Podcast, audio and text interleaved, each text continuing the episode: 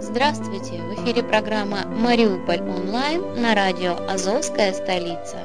С вами я, Майя Вишневская. Спонсор эфира – агентство переводов «Лингва24».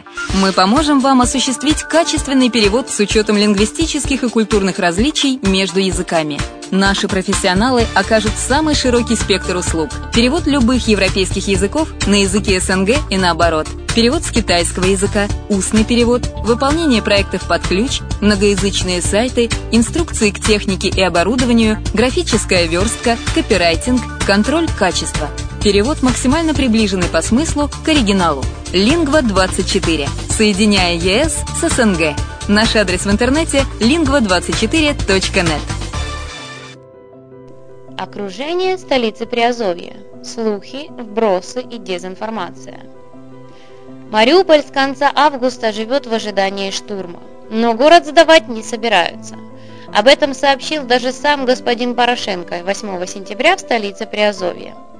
30 августа Российское государственное новостное агентство растиражировало сообщение от штаба ополчения ДНР о том, что пророссийские сепаратисты окружили Мариуполь, выйдя западнее к морю и захватив поселок Ялта. В Ялте были удивлены. У нас все спокойно, ничего не было, тихо. Ну правда тихо, и дай бог, чтобы так дальше и было, заверила корреспондента русской службы BBC секретарь главы поселкового совета Дмитрия Черницын. Курортный поселок Ялта, тезка крымского города, находится в 30 километрах к западу от столицы Приазовья на берегу Азовского моря. Сам Дмитрий Черница, находясь по делам в Мариуполе, пожаловался украинским журналистам, что уже устал опровергать чушь о захвате поселка. Военные слухи. Такого рода слухи не добавляют спокойствия жителям Мариуполя, которые ждут атаки на город уже несколько дней – с того момента, как вошедшие с российской территории военные взяли почти без боя городок Новоазовск и остановились в 20 километрах от полумиллионного Мариуполя. Очень многие уезжают из города на запад переждать опасные времена. Сообщения о взятии сепаратистами Мариуполя в кольцо пока не подтвердились. До сообщения о захвате якобы Ялты в течение пары дней социальные сети и сайты неразборчивых СМИ, в том числе и украинских, были полны сообщений – в том числе и со ссылками на то же руководство Донецкой Народной Республики, что сепаратисты, ну или если хотите, российские военные, перерезали дорогу Мариуполь-Донецк и таким образом взяли Мариуполь в полукольцо. Команда BBC в субботу отправилась по этой дороге проверить слухи. Воображение, разогретое разноречивыми сведениями, рисовало трассу со множеством блокпостов, на каждом из которых люди с оружием не вполне ясно представляют, что происходит в нескольких километрах дальше по дороге. На деле, дорога за мощным блокпостом украинской армии на окраине Мариуполя неплохая. Широкая трасса с разделительным газоном оказалась почти пустой, даже немного зловеще пустой. «Нет, ничего не слышали, ничего не было», сказала BBC немногословная, отказавшаяся представляться работница в придорожном греческом чебуреке в местечке Бугас под Волновахой, примерно на полпути от Мариуполя до Донецка.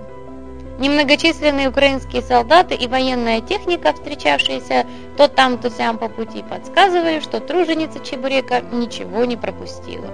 У моста через знаменитую речку Калка Солдаты и гражданские при поддержке одного грейдера строили что-то вроде укрепления на дороге.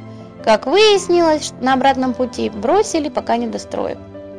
Первый блокпост под украинским флагом обнаружился почти под самым Донецком, за поселком Еленовка, в 70 с лишним километрах от Мариуполя.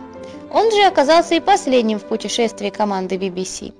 К этому блокпосту сейчас запрещено даже приближаться, не говоря о том, чтобы проехать его. За сотню метров от поста заграждение с табличками «Мины». Где-то поодаль в стороне время от времени громыхало орудие, скорее всего танковое. Деревья у дороги посечены осколками. Дальше дорога закрыта, зона боевых действий, но до этого места проезд совершенно свободный, во всяком случае по состоянию на субботу. После вторжения из России и взятия Новоазовска ситуация на юге Донецкой области на какое-то время стабилизировалась. Совет национальной безопасности и обороны Украины в сообщении для прессы описал это так. По направлению Новоазовск-Мариуполь наступление россиян захлебнулось. Звучит так, будто оно захлебнулось в результате ожесточенного сопротивления украинской армии. но его не было. Новоазовск, вторгшиеся из России отряды взяли без боя, а затем остановились в 20 километрах от Мариуполя. Но остановились по каким-то своим соображениям. В первую неделю сентября война все же пришла в Приазовье. Если Новоазовск был сдан без боя, то вся остальная территория, вплоть до Мариупольского жилмассива Восточный, подверглась жесточайшим обстрелам градами. Украинский глава подчеркнул необходимость построения защитных сооружений вокруг столицы Приазовья. Все, что вы делаете сегодня, очень нужно городу и стране. Мы должны защитить город, мы должны построить фортификационные сооружения. Мои совещания с силовиками посвящены именно этому. Мы должны быть готовы к полному нарушению режима прекращения огня, сказал он, выступая на пресс-конференции в Мариуполе.